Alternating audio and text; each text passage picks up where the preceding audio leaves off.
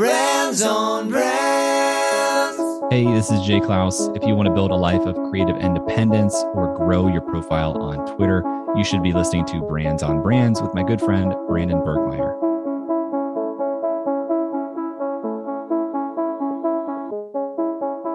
In a world where content is king and your reputation is your brand, how do you build a brand that matters?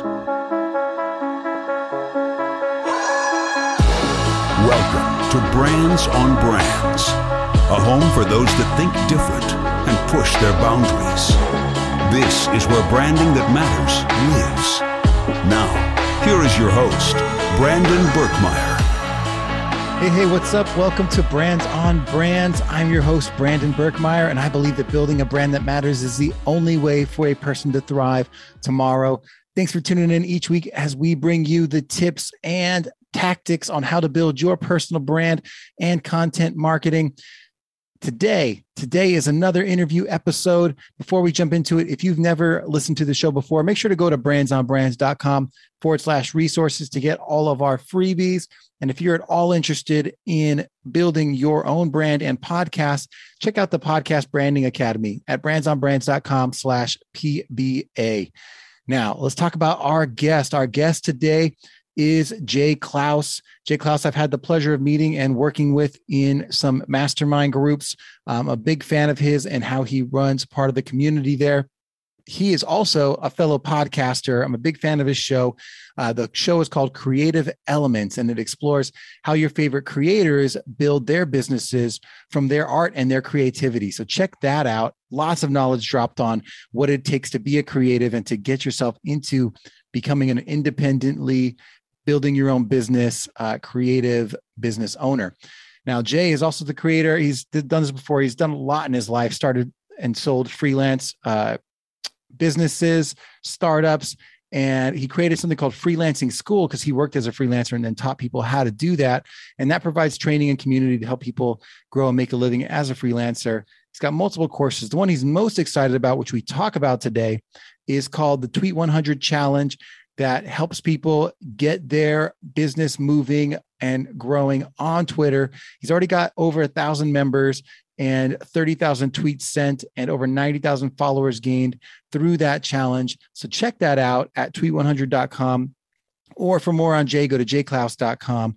Love the conversation today. We really get into all the conversations of what it truly means to be independent, not financially, but creatively, to start your creative business and to thrive on that road.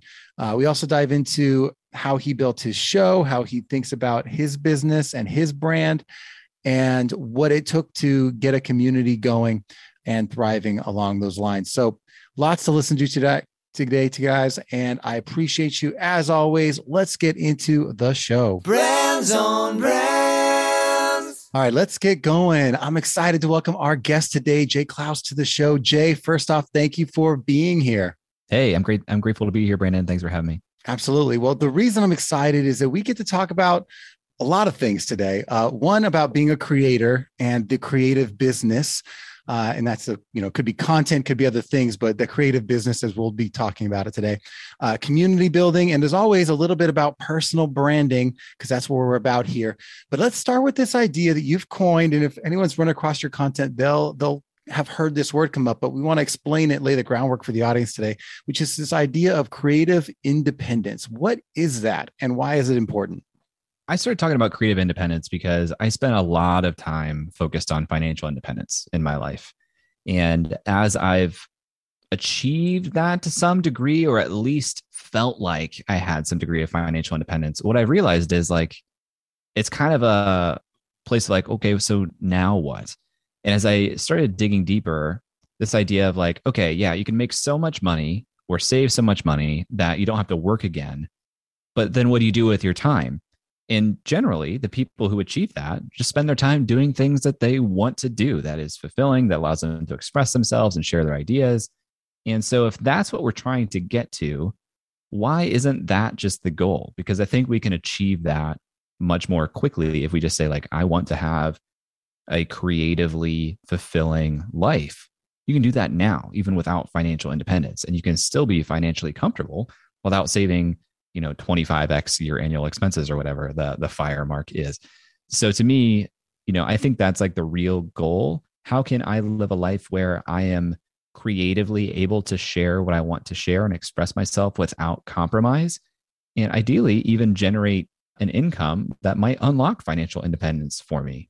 So, like, let's talk about what those kind of outlets would be. Like, when you're thinking like a creative outlet, moving beyond the financial, like, what does that mean to you? If you know, because I imagine, is that for everyone? Does everyone have that outlet that they need to express? I think, yes, everyone has that outlet they need to express, but it won't necessarily look like a, you know, financial vehicle for everybody. Take my dad. My dad's retired. He's in his 60s.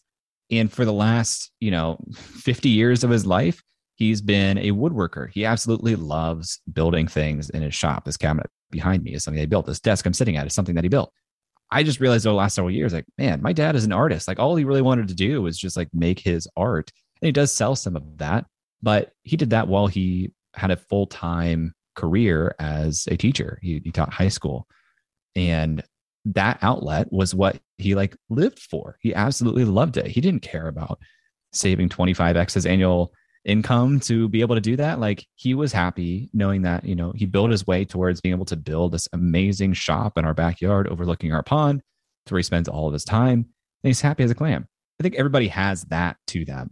Some people go so far as like they want to build an audience, they want to build a brand, they want to build a financial vehicle around their work and that's more so where I'm at, where I'm at.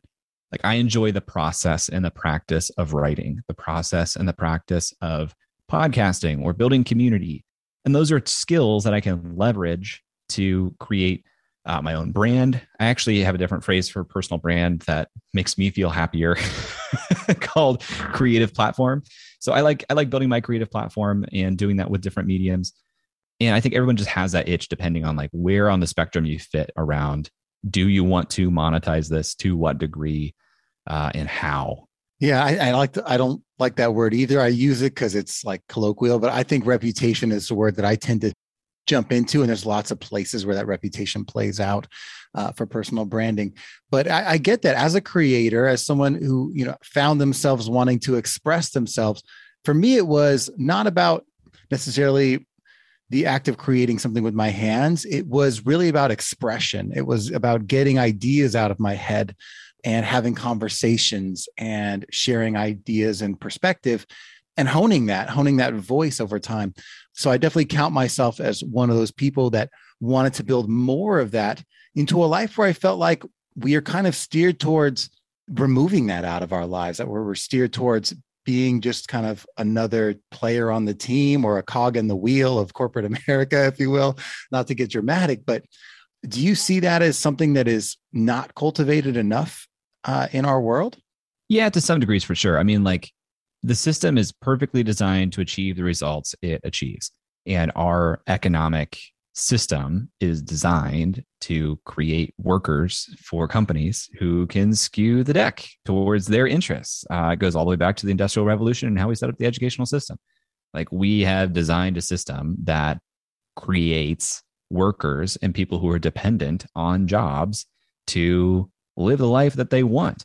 And for a while, like when you're getting started, it often feels like those things are at odds. Like I need to have this job, says the culture, says my bills, but I want to express myself in this way how can i have both of these things and we call that work life balance but really like if you just find a way to express yourself and scratch that itch and you have a way to pay your bills whether those things are the same thing or different things like you're going to be a happy and fulfilled person people just innately like to you know step back and point to something and say i did that like i imprinted myself and my thoughts and my ideas onto that whether it's a physical object, whether it's a digital product or whether it's like solving a problem. Some people just like to say, like, this problem came in, I thought through it, we solved it.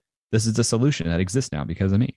Yeah. And I think a lot of us might even be already kind of tapped into creative. I wasn't, I had to get there, but some people might have been working uh, like uh, using their creative skills for most of their jobs or their careers.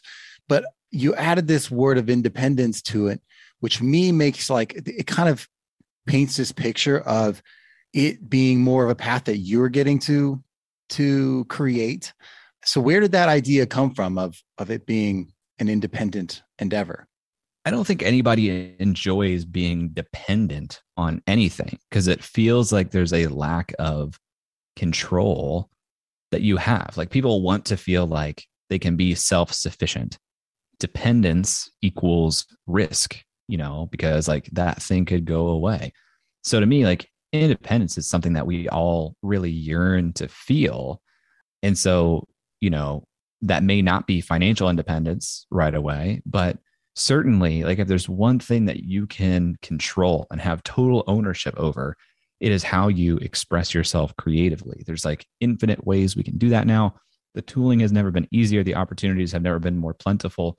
You can have that feeling of independence creatively just now, as long as you just like assert that's what you want and you start following that urge. So let's talk about that. Let's talk about some of those steps that, I mean, you've coached a lot of people on getting there for themselves.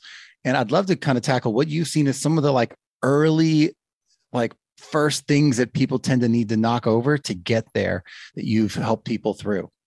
First and foremost, people who have this itch, like, I want to create something.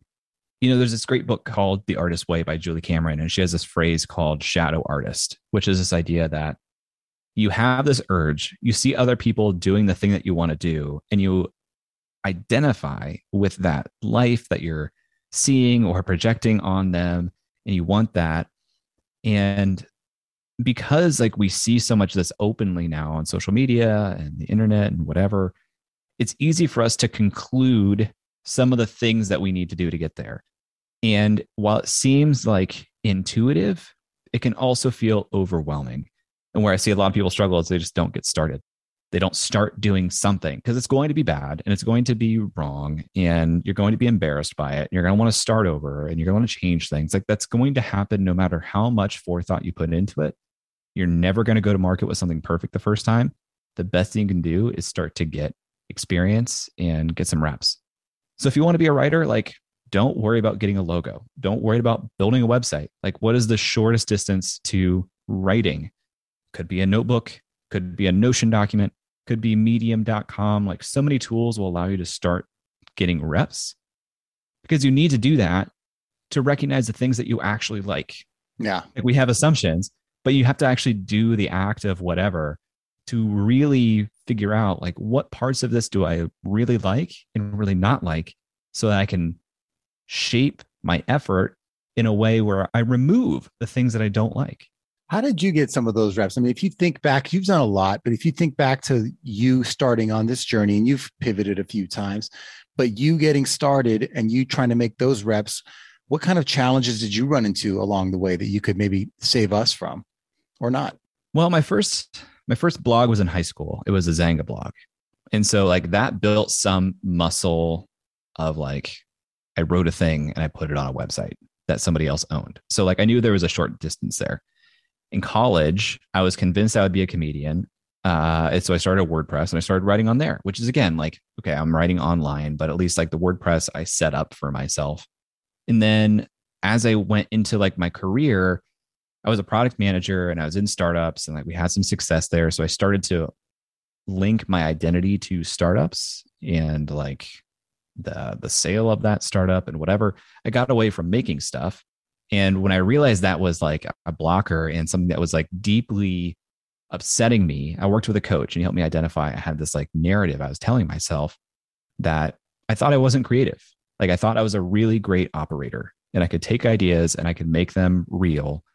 And that was like a big hangup for me. And it made me sad because I had this like shadow artist career where I would see people making stuff. And I was just like, damn, that is so cool that is so cool that you're doing your own thing. And so when I recognized that limiting belief, the first thing that I did was say, okay, well, how do I flip that on its head? And to me, that was writing every day for a year and publishing it publicly. And so I started uh, a MailChimp account. I might have actually already had a MailChimp account, but I was using it super irregularly. So I was like, all right, I'm in MailChimp. I'm going to send out something every single day for a year. And I did that. And that was great. And that was exhausting. And a lot of it was trash. And now it's like actually actively hurting the SEO of my website, but I can remove those things. And I went down to weekly. It's like I now know that I have this muscle where if I want to create something and I have a deadline, I will hit it and I will do it and I can do it and people appreciate it. So now instead of just like getting reps and doing this because I can, it became more of a what do I want to do and how do I start building that? So really it's like it's it's building confidence and building this belief in yourself that like when I say I'm going to do a thing, I do it. Because the opposite is true also. Like if you tell yourself or other people that you're going to do a thing and then you don't do it, you begin to build distrust with yourself. Like your word doesn't mean anything to you. You need to build the muscle where what you promise to yourself and to others comes through. And if you're in a state right now where you've failed so many promises to yourself that you no longer even take yourself seriously, like you need to explicitly have a conversation with yourself, as crazy as it seems, wipe the slate clean and say, okay, starting on this date, things are going to be different. And then you need to follow through and then follow through and follow through. And you start to change your own perception. Did you struggle to keep those promises? I mean, you have a, a podcast that comes out very consistently. You had that that blog that you were writing for those, you know, each day in a row. And if you guys haven't checked out the Creative Elements podcast, definitely give that a listen. It's one I've been checking out recently, and I really appreciate all the knowledge you're dropping there. But have you had trouble? Have you been like, I may not make this episode out today, or I may not get this blog out, even though I promised myself for a year? It's definitely, it's not easy, but I never doubt that it will happen. It's just like, how painful will it be to get to the finish line? and what will the state of the final product be when I get there? Because like it's never a question of am I going to do the thing? I have made a sacred covenant with myself that I'm going to do the thing and with other people. I think it comes from well, I thought it came from my time in journalism in college because in journalism when you're writing for a literal newspaper that goes to print on a certain time every day, if you didn't have your work done, you couldn't print it but the paper was going to print anyway. The paper prints every day. So if your stuff wasn't done, it wasn't going in the paper. And now there's a big hole, which makes your editor pissed off. It's like a big problem. So deadlines were just non negotiable in journalism. And I had built this muscle with myself. When I had a deadline, I hit it because I had to. The consequences were too hard, too high not to. And I just kind of carried that over into, you know, this world of creating content. And I wish I could like just bottle that up and give that to people because I recognize it's a problem for so many people. But in my mind, like the stakes are just really high and not publishing on the deadline is not an option. Well, it seems like it forces you into some skill development because after having to keep that promise to yourself every time, you then have to say, well, how am I going to do this? How am I going to create new content ideas every week? How am I going to edit this in a way that it's not murdering my time every week? And along the way, it kind of gets easier, I'd imagine, you know, because you've been doing it like for so long. Yeah. And I think about, I had a friend of mine who was telling me about his little brother. His little brother was about to start his like third job in, in, in one year. And I know his little brother, and his little brother has like this entrepreneurial itch. And if you have an itch, whether it's entrepreneurial or just creative, and you don't know how to scratch it, it is like agonizing because you just, it, it won't go away And you need to have an answer for like how do i calm this and by having these routines and rituals where like every week i'm publishing a newsletter on sunday every week i'm publishing the podcast on tuesday that removes so much like existential questioning of what should i do? It's like you no longer have to ask should i create a thing? What do i create? When do i create it? Like all that's done. I have that all done. I just have to make the thing. And by making that and having that practice on a weekly basis, that pretty much ensures that I'm going to get, you know, some percentage better every week that passes. But if you don't have that routine or that ritual in place, then you just have like this constant battle with yourself and your lizard brain of like, am I going to make a thing? What should that thing be? when will it be due? And if you don't set like a deadline at all and you don't know what you're making or, or how you're making it, it just nothing happens. And you live in this state of like frustration. Yeah. And I think a lot of people, when they set out to solve a problem or build a business, they, a lot of the time, they have an idea of what that solution could be. And then they start meandering, figuring out, like, oh, this is how I'll build a website. And they spent six months on that and they never get out to market and really test these things. And I think part of that is because they're afraid that their identity hasn't caught up to their idea yet. They're like, I want to be the agency that helps with this, but it's just me and I've never done this before. And for me, I found a way through that through content creation. Like I had to find my perspective and content first before I could feel confident in sharing the solution. But I want to talk about this idea with you because I've I've heard you talk about it a little bit before, which is the idea of the work you're doing versus your identity and how those things can be at odds at times. How do you feel about that? I've had identity issues in the past. Like I talked about the the, the company that I started out of college. Uh, I was a co-founder of that. I had ownership in that, and it was magical as like a early twenty something because like anyone would take a call with me because my signature in my email said co-founder of, COO of, and like we have this stupid invisible hierarchy around us all the time, and people are constantly like putting you in a box. That's a very nice box to put yourself in. But when that goes away, and it went away through like being acquired. It was a good outcome.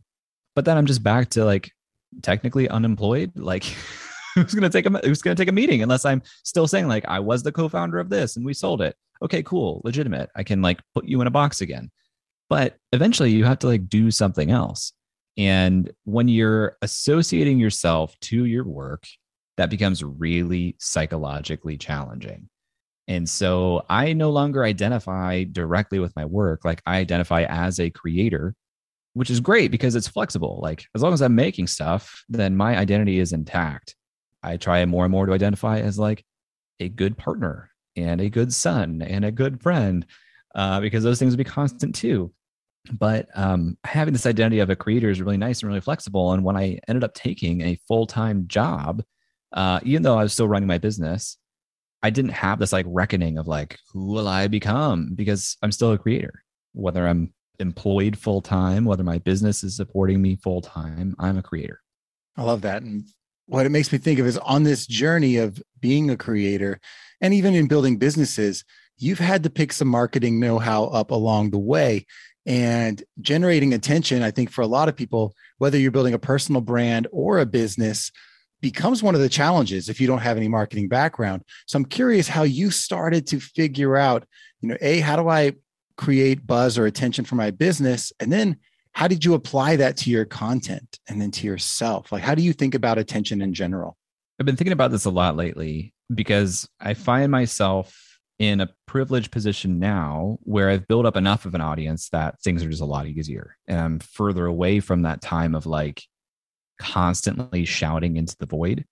So when I started writing every day, that was like what I was really interested in. I still needed to make money and I was self employed. So what do I do? I offered services. I basically was doing a facilitated mastermind service where I'd work with 15 to 20 people at a time. And I was doing some one on one coaching on top of that.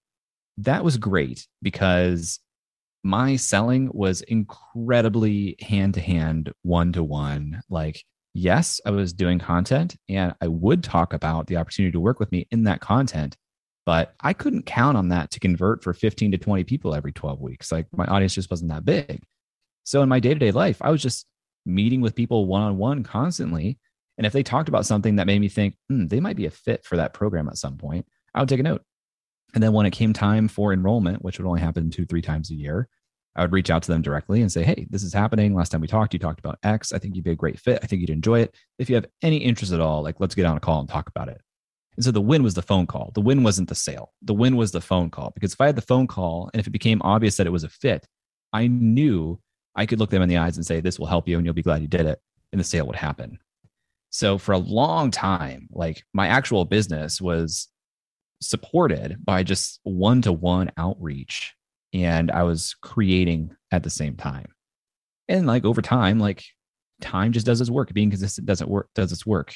More people came in. Thankfully, the work was good enough that people liked it. They talked about it. They stayed subscribed. They started to like appreciate my viewpoint on things. More people came in, got easier to sell that. This past year, I took a job because it was a good opportunity and I was excited about it. So I didn't have to sell it all for the last year in terms of services. And I could focus my time, my creative time, on just making really great things that I was proud of that like weren't high priced. It wasn't like in the hundreds or thousands of dollars to engage with that. So I built up even more goodwill with my audience because I wasn't constantly trying to ask them for hundreds or thousands of dollars. And so, like, time compounds. I do think there is an art to what I would call like ethical hype. Like, in some ways, marketing is a momentum game. People want to join things that they think other people are joining, and people want to participate in things they think other people are participating in. And the inverse is also true. So if you're a creator and you're making stuff and people aren't like engaging with it, I just had this discussion in one of my communities today. You're doing yourself a disservice by not being like pretty upfront and marketing your stuff strongly. Because if you have a workshop and three people purchase it and you wanted to have 20 people purchase it, not only is three people disappointing to you, but when I jump into a workshop and I look around, there's only two other people here. I'm starting to ask, like, am I the idiot? like was this a bad decision on my part am i doing things other people aren't doing so like there is just so much to be said about how people want to do things like in groups and they want to join a party that is in progress they don't want to join a, a ship that is sinking and you need to help get that flywheel going which is like a function of being open to marketing your stuff not constantly selling things uh, making yourself a little vulnerable and uncomfortable you know figuring out how can i make this the success of this kind of public and visible. So i've been thinking about that a lot over the last year because honestly i've had a huge year in my business. And it has been more so because of twitter than my email list that i've been growing for four years like more results have come from twitter this year than the the distribution engine that i've been building for years so I want to talk about that, but I want to put that a pin in that for one second because I like that spurs a lot of curiosity for me. But a lot of people want to start groups and either are afraid to or they don't know how. And I think, and they're not sure what to charge or if it should be free or how to get going. How did you build yours, your first group? Well, pricing is really hard. And I didn't think about pricing in a very intelligent way when I got started. Basically, I just did some like, I did some uh, copying and I did some math. The program that I worked through with my coach was 12 weeks. I thought that was cool. I'll assume I'm going to do a 12 week program. and then I started thinking, okay, how many people should be in one of these groups? And I thought five. That was my initial thought. And that actually turned out to be like a really good number, really good number. So, okay, I've got five people, 12 weeks. That gives each of those people a hot seat plus an intro uh, week and like a graduation week. This all works out. So let's assume I think I can get 15 people to do this. If I want to get 15 people to do this and this needs to pay my rent for three months, how much do I need to charge? And that was like the math. That's what I figured out. It's like on average, this needs to be about $400 at the time. And that like worked out. It was kind of challenging, but then also it was like no money. It was not long term sustainable because it was so much work to have conversations and to get people bought in and then to set things up and then to like deliver the actual experience. And it was for $400 a person, mm, doesn't quite work. So over time, I just raised the price and raised the price and raised the price. And now I just think pricing is a complete, like pricing is marketing, pricing is a story. Before you buy anything, you have a conversation in your head, consciously or subconsciously, that says, Is this worth it? Why or why not? And our job as a marketer is to help people tell the story that will convince them that, like, yes, this is right. And, you know, as an ethical marketer, that the product is good enough to deliver on that. But price doesn't matter beyond what is a real like threshold of what is practical for your audience. Like I was selling to freelancers a lot of times. I couldn't really go above 800 or $1,000 for this 12 week experience because I didn't have that liquid available, like that liquid spending available. So there is a theoretical threshold as to like, you're not going to be able to sell for more than this, regardless of how well you can make someone sell tell the story. But within that threshold, like pricing is all about storytelling. Yeah, I, I think a lot of people that have graduated and done multiple programs and that programs can you know has lasted they look back and they say well if i was advising you i would just tell you to charge right off the bat what you're worth and keep it going. But I personally believe that's like a false narrative because I think if anyone tries to start without having the confidence of having built that program first, that gave it away for free or for a price that was lower than what they were worth, they wouldn't have made it to level two. You know, they may not have had the confidence to sell more than one or two packages. So I'm always wondering, like, is it real to say go back, charge the right thing to start with, and whatever? Like, or do you need that experience of actually taking people to a finish line after a 12 week program? You know, that's just a debate I have in my head. It's a good question. My gut is you need experience somehow, but like, you know, take like uh, Scott Galloway. He has a cohort based course.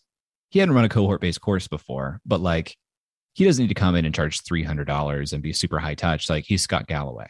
Not only does he have an audience, but he has a lot of experience. He has a lot of confidence as is. If you're coming into this and you don't have like any story to tell or any credibility to fall back on or any experience to make you confident, then yeah, like you probably do need to start with something that feels more aligned to the marketplace's perception of your value. Like what you're worth may be a different story in your head to the marketplace unless you can like change the marketplace's story and you need to be realistic about that. Like sometimes I go back and forth sometimes when people have like ridiculous ideas of what they're going to charge for something or like what type of salary they're going to command. And on one hand, I'm like, damn, good for sticking to your guns and saying I'm worth this. And on the other hand, I'm thinking, you're screwed. There's no way anyone's going to pay that. Uh, and I don't know like which is true. Yeah, no, I, that that makes sense. Okay, so I appreciate you going down the rabbit hole with me on that. I just I wanted to kind of go back and forth and hear that perspective. You did get me my curiosity going about Twitter. It's not what I would have thought you would have started with and said, you know, this is what I'm excited about right now when there's so many other things going on. What's going on with Twitter? I know you're teaching some of this, uh, and we'll talk about that after I hear kind of what's been working for you and why are you excited about it? I have been very strongly in the camp of build an owned audience for a long time. Like build a distribution system where you can reliably communicate with the people who want to hear from you without some third party blowing it up. So like email, obvious. Podcasting even, like pretty obvious. And that's where I've been spending a ton of time.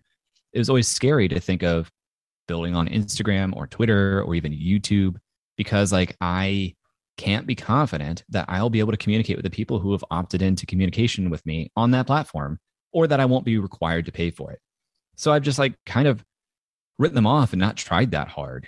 But this year I've put more effort into Twitter and it's been a huge difference maker for me because it's just there's so much less friction to getting people to pay attention to you at first passively. Like clicking follow, so low friction if I do see something in my feed that you wrote that I didn't like, I can unfollow you. It's very easy. So people are more willing to like give you a shot. And also, as far as these third party platforms go, where discovery is easier, where there's a lot of like organic virality on the platform, a lot of that opportunity seems to be like closed right now without being pretty crazy or getting really lucky. Like to me, there's still an opportunity on TikTok, but they just introduced like paid uh, paid boosting there. So that's going to go away soon. Instagram, you have to be on Reels if you're trying to grow there quickly. Twitter, though, Twitter seems to have a lot of organic reach and growth still possible, especially if you're doing threads. So I put more effort into that this year. I've grown a lot on that platform. And as I was talking about like hype and how people want to see things, I've just seen a lot of success on Twitter because of that.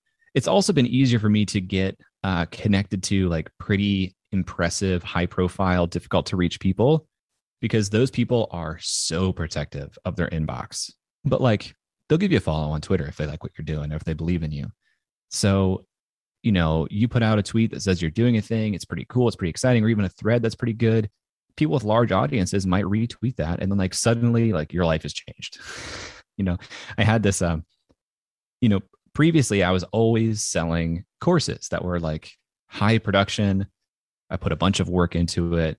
Uh, I charge like $200 a piece, and it's kind of a high bar. Like, yeah, you put a lot of work into this. It's really good, but a $200 ask is a $200 ask.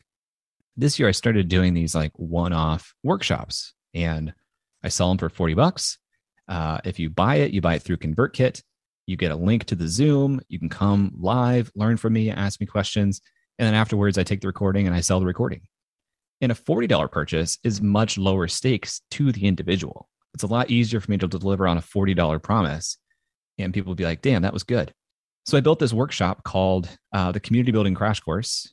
And I talked about it on Twitter. And a bunch of people on Twitter are in the community space who follow me. So they said, this is awesome. And they shared it. And that workshop generated $8,000 in sales at $40 per workshop. And it just blew my mind. I was like, this is crazy. And it was like almost entirely Twitter. I did send it to my email list also, but maybe 20% of people from my email list, probably more like 10. So it's it's just super powerful. No, that's amazing. So, and where can people find this if they want to learn more about how to do that? About building like a workshop or The Tweet 100. Yeah. So because I saw these results, I, th- I said to myself, I'm going to continue to invest more time into Twitter. And similar to what I did with my original, like, write for a year challenge on my email list, I tried to create a system that would ensure that I would actually put more time into Twitter. And to me, like, external account- accountability is a big way of doing that. So I created Tweet 100, where I said, over the next 100 days, I'm going to tweet at least once a day a good tweet that I'm proud of. I'm going to tag it with the hashtag tweet 100 so that I can keep count of that. And through some like lucky circumstances and good ideas, I ended up building like a public leaderboard that anyone can participate in. And you can join the Tweet 100 challenge for free at tweet100.com. As long as you tag the tweet, tweet 100, it counts, it captures your progress, it shows you how many followers you've started with, how many you've gained, your growth percentage, a lot of people are actually finishing their original Tweet 100 challenge this week. And I'm seeing growth numbers of like 1500%, all the way down to like 15%. My growth was 15%, but that was still almost 2,000 followers. Some people are literally growing 1500%, which is crazy. And it's totally free. Just go to tweet100.com. It's been wild. Uh, and it's been really good for my audience also uh, it's been good for email subscribers. It's been good for podcast listeners because people who want to grow on Twitter, a lot of them are creators, and my stuff is for them anyway. So it's it's no problem to offer that for free. Yeah, what I like is it's it kind of follows the pattern, right? You've committed to when you used to kind of do one channel at a time. You're committing to building something. You invest yourself in it. You find a path that's working, and then you're sharing it back with the rest of us. And you're not paying for followers and and all those you know all the the hacks to getting these things built. You're doing it organically, which I respect. Uh, and I like that you've seen some business success with it as well. So I appreciate you sharing that with us today. What I want to jump into is this idea of the community that's been kind of following you and growing along the way. Do you have plans or a perspective on the right way to bring a community along on your personal brand journey? I think anyone who's following your work is going to naturally be kind of invested in you and your journey anyway. So I do think there is like a level of you have to earn people's interest before you talk a lot about yourself. Like if you stood up a blog and said, Hey, subscribe every week, I'm going to be telling you what I'm doing. It's going to be like, mm, I don't know. but if every week you're telling them something that's useful and relevant to them, awesome. And over time, after a period of weeks, months, years, they're going to be more interested in you because you've become a part of their life. So you'll naturally have built kind of a community following you along in that way anyway. But like you have to earn that with time. And even after you have earned it, like you need to still honor that relationship and not make everything about you. Like you really need to give first. And I still have to remind myself that all the time because there are these little traps where like I'll share something about what I'm working on or what's happening in my life and I'll get a lot of like really positive feedback and I'll think, man, I should just talk about that more. But there's like it's like a bank. You need to make deposits before you can take some of those debits. Did I say that right? Deposits, debits, checks. Yeah, I get debits? it. I followed. credits and debits, credit, yeah. credits and debits. Uh, but yeah, you need to make deposits, and in the beginning, you need to make need to make a lot more deposits than you can take withdrawals uh, on that goodwill. But yeah, definitely let people in along the journey. Being authentic does not mean that you are 100% transparent. You know, like you can be yourself, you can take them along the journey without showing them everything. You know, I had a conversation with some peers of mine recently, and they were like, How do you guys in your businesses handle like your family? Like, how much do you talk about your spouse or your kids? How much is that a part of your brand? And people have like wildly different takes on this, where everyone is pretty much aligned is like, ask those parties if they want to be involved. If they can't make like a consensual decision themselves because they're a child, like maybe don't. But otherwise, some people are like, yeah, I, I bring, I, I have to talk about my wife because she's such a big part of what I do. And some people say my wife really doesn't want to be a part of it at all, so I don't talk about her at all. And I think it's a, you know, a decision for you. Yeah. uh, Well, I appreciate you sharing that. And I think for a lot of us, yeah, it's a choice, right? What I've appreciated being a part of some of the communities that you're in or that you run is you take a very human approach to to talking to people. A lot of time it isn't like show up for coaching, here's my advice, go. It's kind of like let's just facilitate conversation because we're all here for some common purpose, whatever that is for the group that you're in. Uh, and you do a pretty good job of pulling that out of people. Just be like, what are you up to? What are you struggling with? What's going on? Uh, it just seems to come natural to you. Is that something that's just been developed over time? Yeah, I think so. I've done a fair amount of public speaking at this point, and a fair amount of facilitation, and I've learned a lot about myself, frankly. There was a period of time when I was doing more coaching, and I actually really struggle with coaching type relationships where I'm the coach because for someone to pay me to coach them, they are othering me in some way. They're saying, like, you are something that I want to be, or you know something that I want to know. And I have this inclination to like smash that gap and say, like, no, no, no, I'm not up here. Like, I'm just beside you, actually. We are the same person. Uh, we have the same abilities and skills. Like, you just need to think about this different. But ironically, like, if you remove that aspect of othering, your words carry less weight now.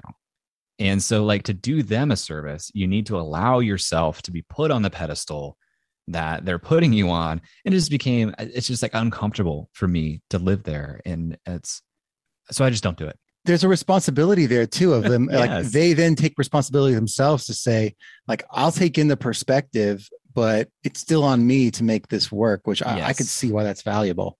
That's also challenging because, like, ultimately, also in coaching, like, I can't do the work for you. And like, I can't convince you to care about something you don't care about. So when it comes to like dynamics of talking with people and helping them out, like, I just very aggressively step out of the coach seat and basically say like okay well let me try to get like as much perspective as i can. I'll give you my thoughts but i'm one data point and have my own biases and blind spots and here's where this is coming from. And i think people appreciate that because i don't know the internet has evolved to a point where we recognize tactics we recognize guruism and we just don't want it and i don't want to like participate in it really and I think I stand out because of that. And that served me well too. So like as I've seen results from like, okay, I approach things differently, people respond positively to it. I guess I'll keep doing that. You know, and as we're coming to the kind of the end here, something I'm really curious about is how you think about like what's next. And I, you know, we have obviously your show is continuing to be a success, and you've just redesigned your podcast cover, which I I like, and want to say congrats on that. Uh, you have this new Tweet 100 program, but what is your plan to grow your brand? Do you have a plan? Are you thinking about that actively? I'm on the creative independent path, right? And to me, like the best way to be non-dependent on anything, including my business, is to like really diversify it. So I've actually really appreciated building out these different things as discrete projects with their own implications and their own ability to be ramped up or shut down without like shutting down a company and completely repositioning myself. So instead of having like a company that all these things live within, and I have to like lead with, I'm the founder of this, and we have a podcast, we have a blog, and we have this product. I just contextually will use the brand of different products or like different projects that I have, like Tweet 100, like Freelancing School, like Creative Elements. And that diversification has been nice. It's been challenging to explain what I do at Thanksgiving, but it's been like useful in terms of business results. I am kind of eyeing a new opportunity I'm excited about, which is like a more dedicated company esque brand that is a content business that lives at the intersection of Web3 and uh, NFTs, creators, and community. And that will probably be like a bigger effort and a bigger brand that I might put more time and effort into. But like increasingly, you go to jayclouse.com, it just shows you like the projects I'm working on. Like you can hear from me directly in my voice via email, or you can check out these projects. And I think that'll continue to be the case. Yeah. Well, that next version, I try to explain that at Thanksgiving, the NFTs Ah. 3.0. Like I'm just, I'm an author, Nana. That's, that's what it is. I'm a writer. yeah. I'm a creator. Yeah. Well, I appreciate your time today, Jay. Again, yeah, jayclouse.com if you guys want to check out all the things that he's doing. Also, his new program, tweet100.com. Check that out. And as always, if you can support another podcaster out there, quickly jump over to Creative Elements Podcast, hit that follow button, leave a rating review if you like what you're hearing. And thanks for being on the show today, Jay. Thanks, Brandon. Yeah. And for the rest of you, keep on tuning in each week, and we will see you guys next time. You've just taken your marketing knowledge to another level with this episode of Brands on Brands. But we have plenty more ways to help you build a brand that matters. Head over to brandsonbrands.com for resources, as well as access to our blogs, videos, and exclusive coaching sessions with your host. Be sure to visit brandsonbrands.com.